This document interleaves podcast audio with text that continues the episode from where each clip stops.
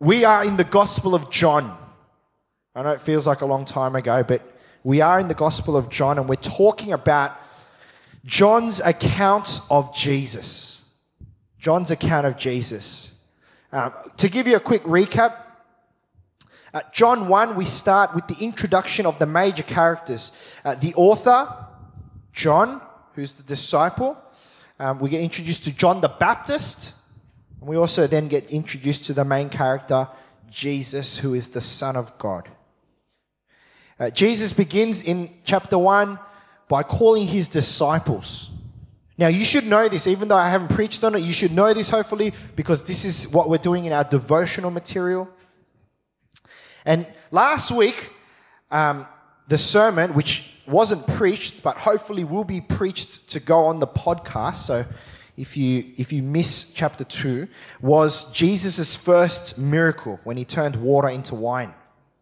And all the alcoholics said, Amen.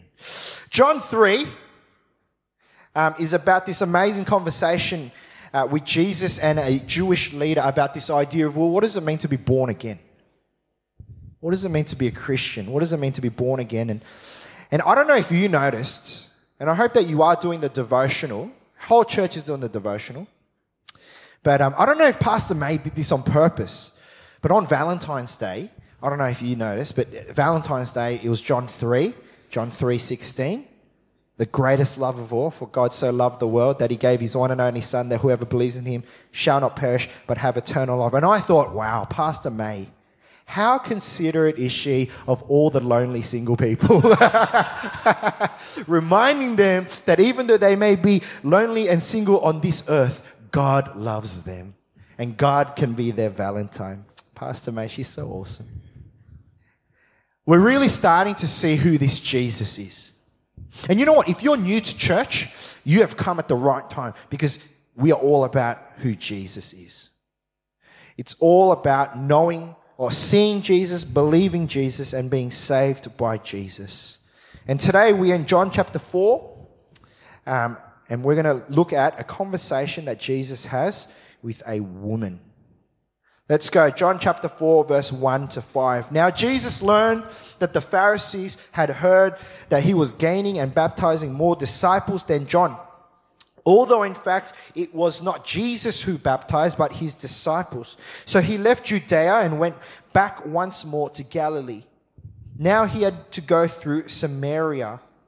So he came to a town in Samaria called Sychar near the plot of ground Jacob had given to his son Joseph. Now, let me give you some context about who these people are. Who are these Samaritans? The Samaritans were descendants of Israel's northern kingdom.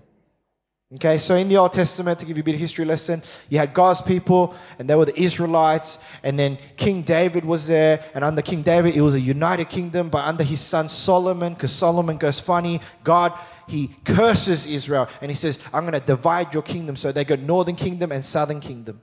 Now, the southern kingdom, known as Judah, they, they, they tried their best to stay pure. Okay, but the northern kingdom, prostituted themselves to the neighboring countries. And what they would do is they would intermarry with their neighbors. And this was a no no from the eyes of God. Now, what this happened, what happened then was there was a massive divide between those from the northern kingdom and those from the southern kingdom. The southern kingdom, the Jews, the northern kingdom, the Samaritans. The Jews hated the Samaritans because of this very reason. They were mudbloods. If you know what that is. It's a Harry Potter term. They were impure. The Jews were pure. They, they remained to their God, but the northern kingdom, they had prostituted themselves. And so the Jews hated the Samaritans to the point, now we can go to the map, to the point where bottom is where Jerusalem is, and that's where Jesus is. And he's going to go up to the top where Galilee is, right? Now, the most direct route is the green line right? From Jerusalem to Galilee, that green line, they say it's about a three to four day journey. Okay? Because obviously they're just walking on donkeys or whatever, right? But the Jewish people would never take that green line. Why? Because it goes through Samaria. So what the Jewish people would do is they would take the red line, which goes around Samaria. This is how much they hated them. That red journey, they say, takes up to two weeks. So this is a big detour. It's like if you were at North Sydney and you needed to get to Hornsby, but you hated the North Shore. Right? So what do you do? You gotta go through Epping. Right? You gotta go all the way around. But this is how much the Jewish people hated the Samaritans. They would give up a week and a half of their life to not go through Samaria. So when we read in this passage that when Jesus goes to Galilee, he goes through Samaria, straight away the Jewish people around would be like, what is going on here? What is going on here? Verse 6 Jacob's well was there, and Jesus, tired as he was from the journey, sat down by the well. It was about noon. Verse 7 When a Samaritan woman came to draw water, Jesus said to her, Will you give me a drink? His disciples had gone into the town to buy food. The Samaritan woman said to him, You are a Jew. I am a Samaritan woman. How can you ask me for a drink? For Jews did not associate with Samaritans. All right, so now the, the context of the story is being painted. Jesus is walking through Samaria to get to Galilee, and he is tired because it is probably hot. So he stops by a well. Right? He stops by a well, and at the time it was noon. And at that time, he's at the well. This woman, this Samaritan woman, not a Jewish woman, this Samaritan woman, this local woman comes out to the well to draw water. Now, as much as this sounds normal, right? As much as this sounds like, oh, great story, you've got to understand some of the cultural elements to this. Firstly, it's the time of day. Okay? You went to get water from the well early morning or late afternoon. Why? Because it's cool. Right? It was a social activity for the women of the houses to go and they would all go together. They'd all grab their buckets and they'd all hang out and go, Hey, it's time to go to the well. Let's go get some water. So they'd all go and Miss A and Miss B and Miss C and they'd all go together and then they would hang out by the well. That's where all the gossip was shared, right? Oh, did you see what she wore? And, you know, did you see what he ate? You know, uh, that's where all social activity happened during the morning and during the afternoon. And yet this woman comes middle of the day, hottest part of the day you got to be thinking, wait a minute. What's up with that? Why would she turn up when no one else is there? And we'll get to what that is. But we also see that suddenly then Jesus strikes a conversation up with this woman. And he says, Will you give me a drink? The Samaritan woman looks at him. And I reckon the Samaritan woman, if I was there, I can imagine the Samaritan woman, Jesus goes, Will you give me a drink? And the Samaritan woman goes, me? You, you're speaking to me, but you're Jewish and I'm a Samaritan. You shouldn't be speaking to me. Jewish people don't speak to Samaritan. That's what the cultural norm was. There's a big social no no. So that's the context of this conversation. Jesus, the Son of God, is having a conversation with a Samaritan woman. Verse 10. Jesus answered her, If you knew the gift of God and who it is that asks you for a drink, you would have asked him, and he would have given you living water.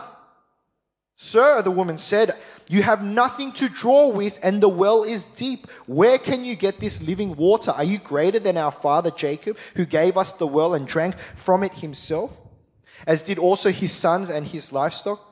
Jesus answered, Everyone who drinks this water will be thirsty again, but whoever drinks the water I give them will never thirst. Indeed, the water I give them will become in them a spring of water welling up to eternal life.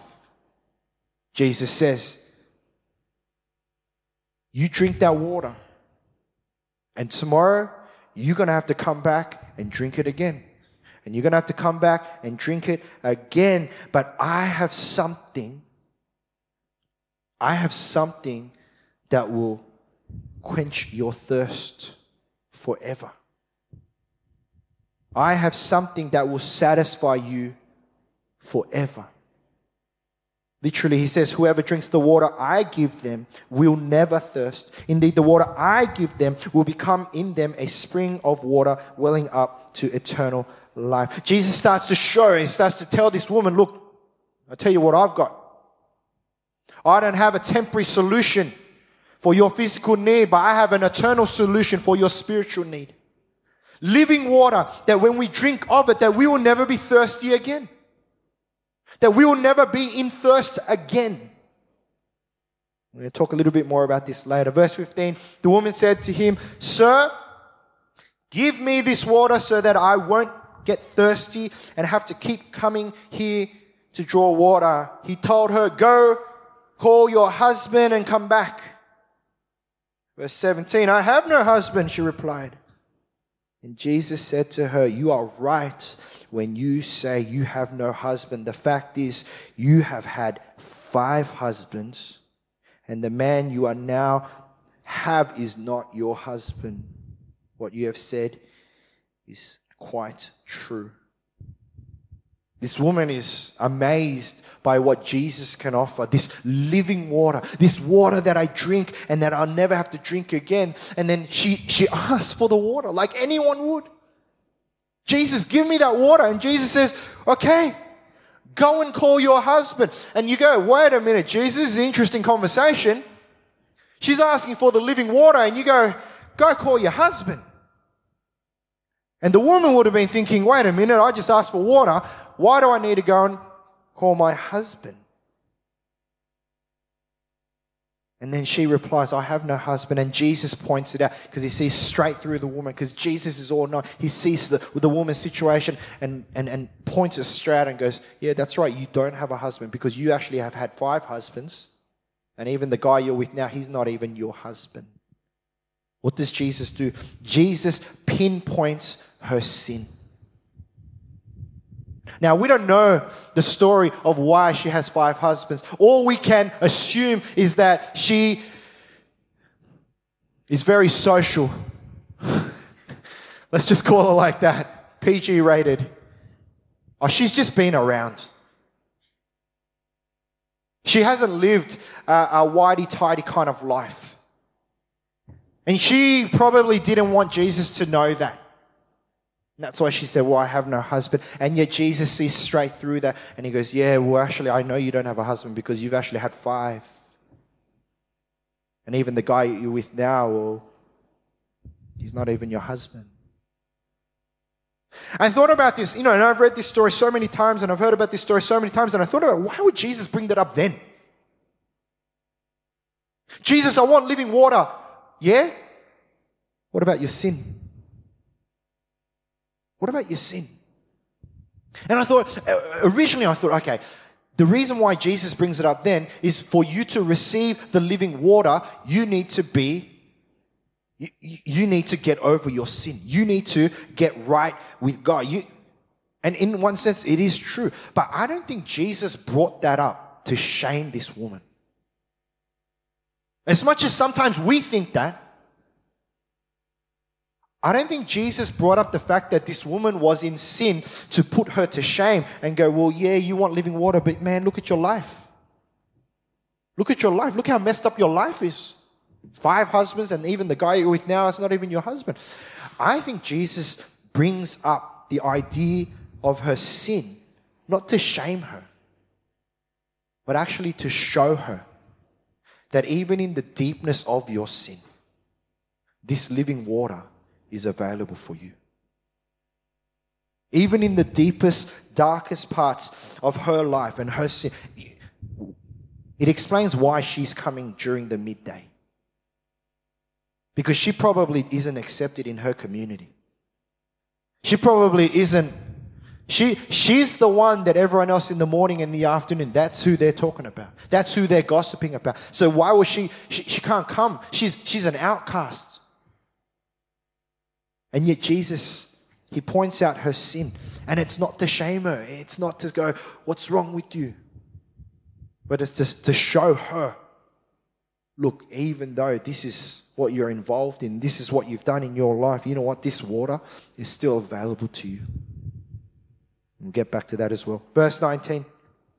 Sir, the woman said, I can see that you are a prophet. Our ancestors worshipped on this mountain, but you Jews claim that the place where we must worship is in Jerusalem. Woman, Jesus replied, Believe me, a time is coming when you will worship the Father neither in, on this mountain nor in Jerusalem. You Samaritans worship what you do not know. We worship what we do know, for salvation is from the Jews. Yet a time is coming and has now come where true worshippers will worship the Father in the Spirit and in truth, for they are the kind of the Father seeks. God is Spirit. His worshippers must worship in the Spirit and the truth. Right? This woman, right? Awkward conversation, right? They're suddenly talking about living water, and then suddenly Jesus like, hey, t- tell me about the deepest, darkest sins in your life. And she's probably like, oh, I didn't want to go there. And so she finally, I think she just turns the question. She goes, hey, let's talk about worship. Let's talk about something different. See, the Jews believed that the worship of God happened in the temple, and the temple was in Jerusalem. To be specific, the Mount of Moriah. Now, the Samaritans also believed that worship happened in their temple, and they would go to a place called Mount uh, Gerizim. But Jesus is saying to this woman, worship is not happening at a physical location. It's not defined by a physical location, but worship will be defined by the heart. See, traditionally, and even today, many people believe this, that you go to church to worship.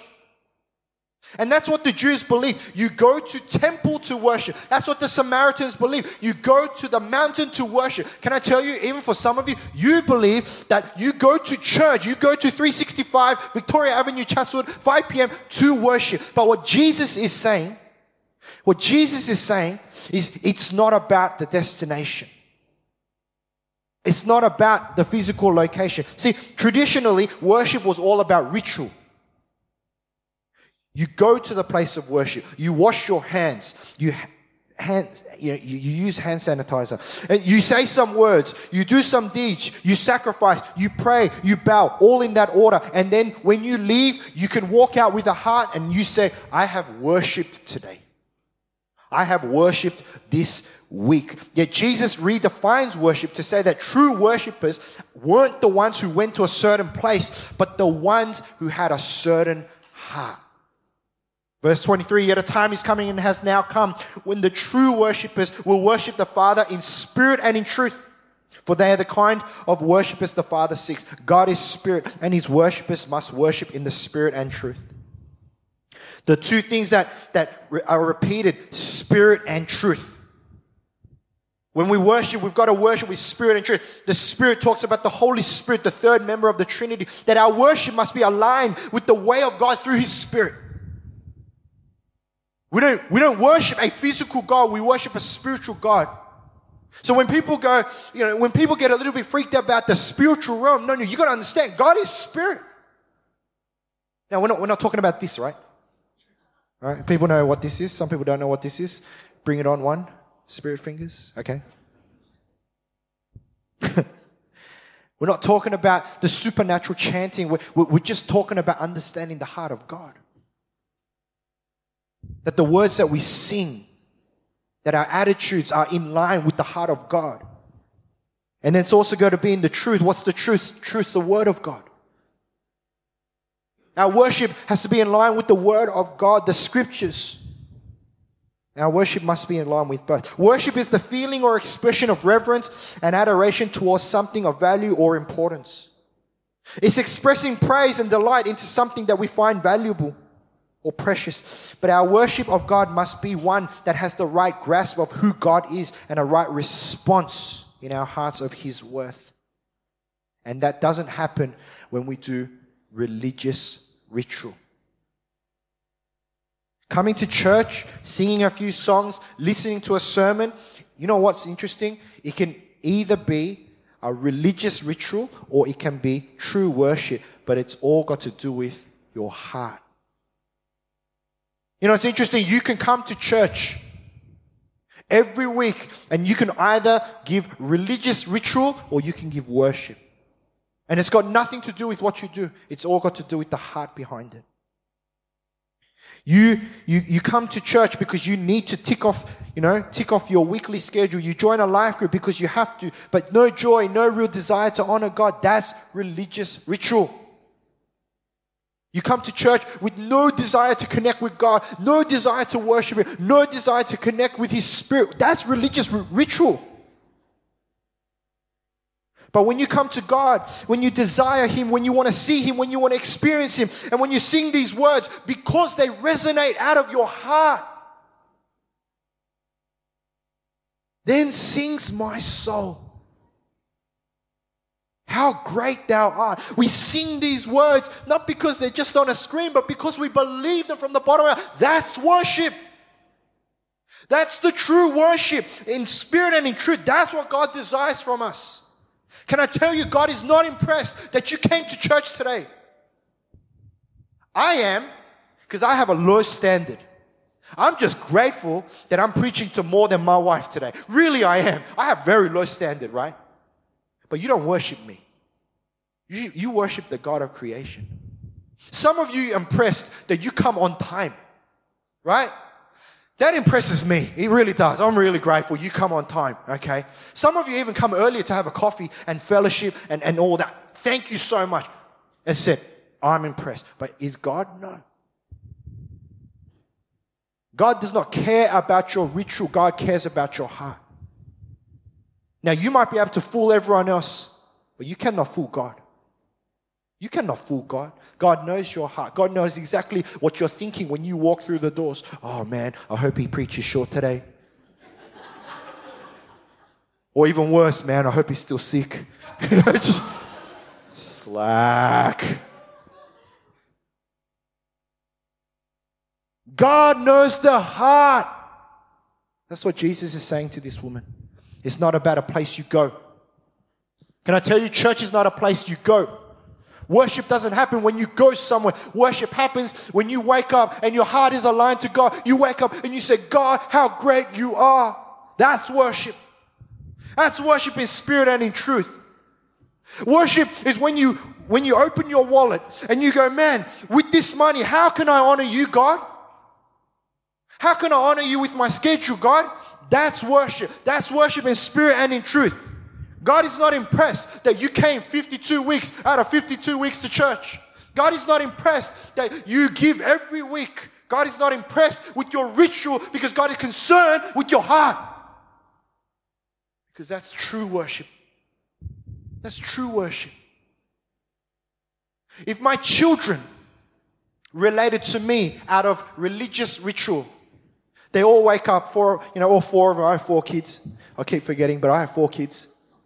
They all wake up in the morning, they all come by my, my room, my office, my room. Knock, knock, knock. Oh, earthly Father, thank you so much for bearing me many, many years ago. I'm going to go and make my breakfast. Thank you for providing me that breakfast and paying my bills and, and the roof. I'm going to go to school now. I want to come back from school now. Thank you for paying my school fees that I can go to school. And that's it. And it's just every day, that's, that's the same thing. Every day, every day, that's all they do.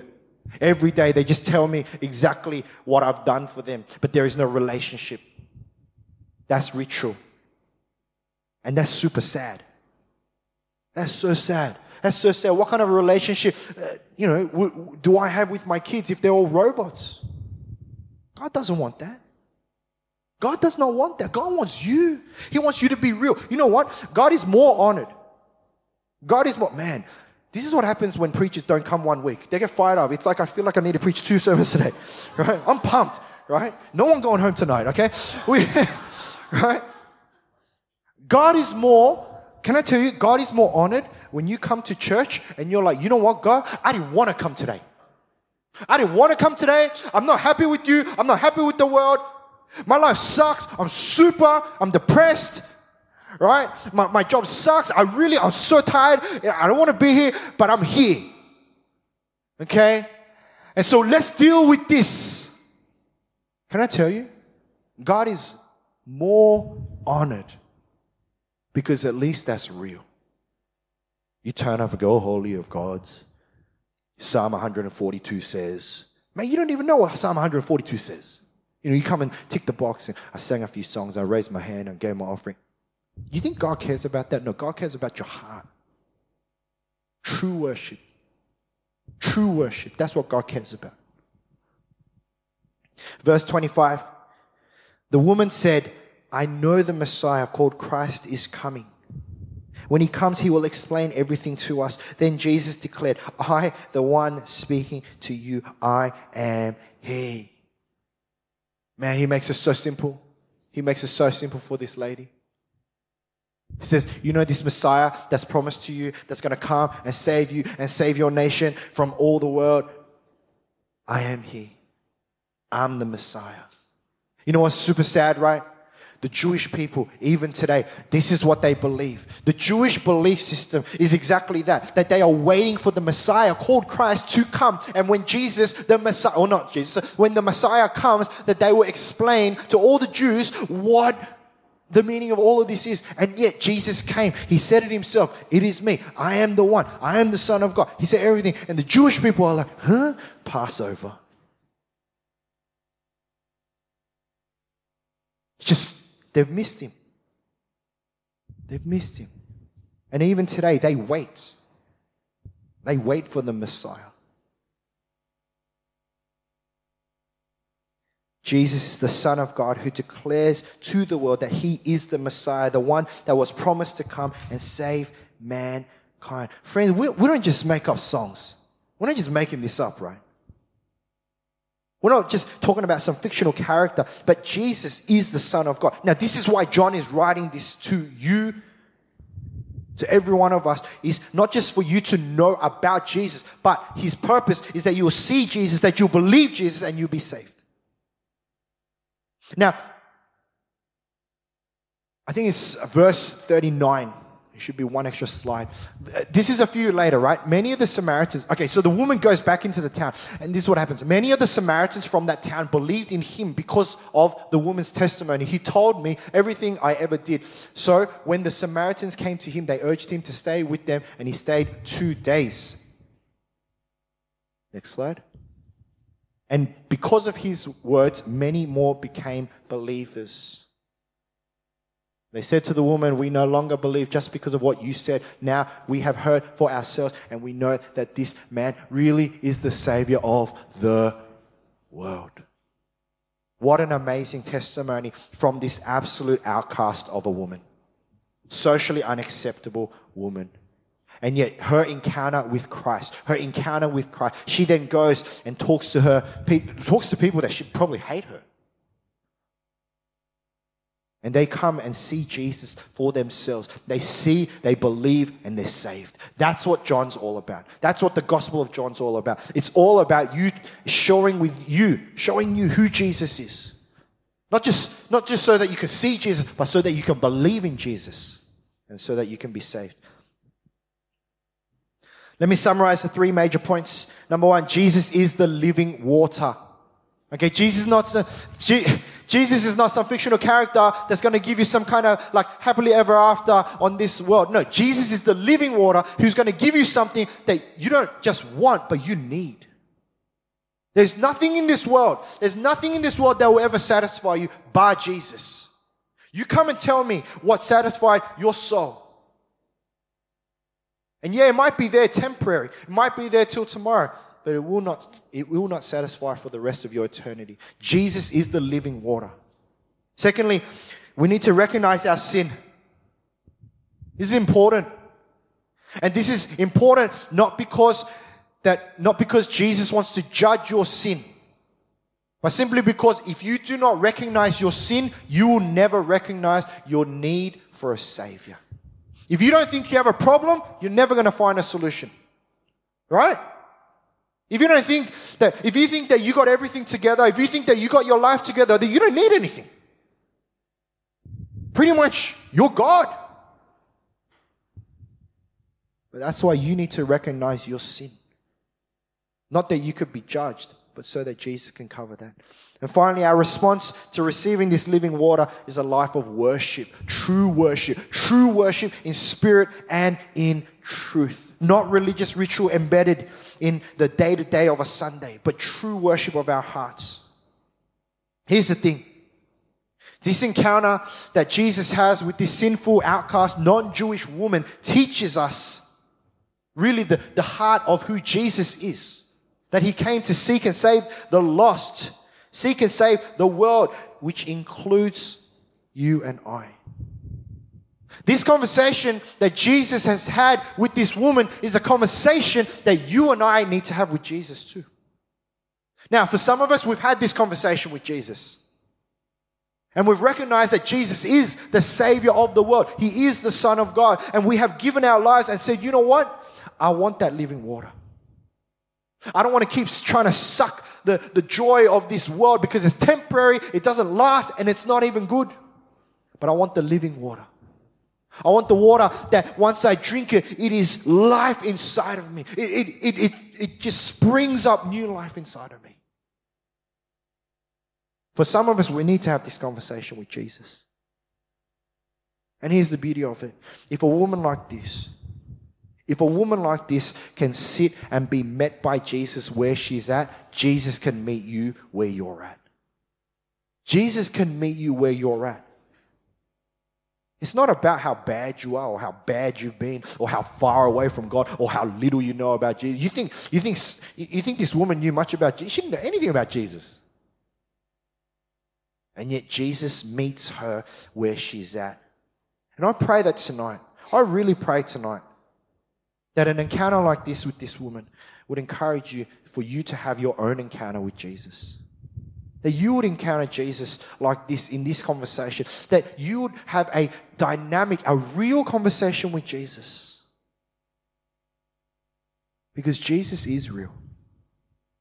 We don't get up here and belt out this sermon every week just for the sake of giving you a, you know, a pat on the back and, you know, hope you have a great week. No, we, we, we pray that you would have that living water, that you'd have eternal life. That you'd, you'd understand that we don't exist for this world, but we exist for eternity. But that, that all starts with that conversation with Jesus. When's the last time you had a conversation with Jesus? When's the last time Jesus said something to you that actually changed your life? I pray that an encounter like that would happen with you today. You can have that. You can have that in your own life. You can have this relationship.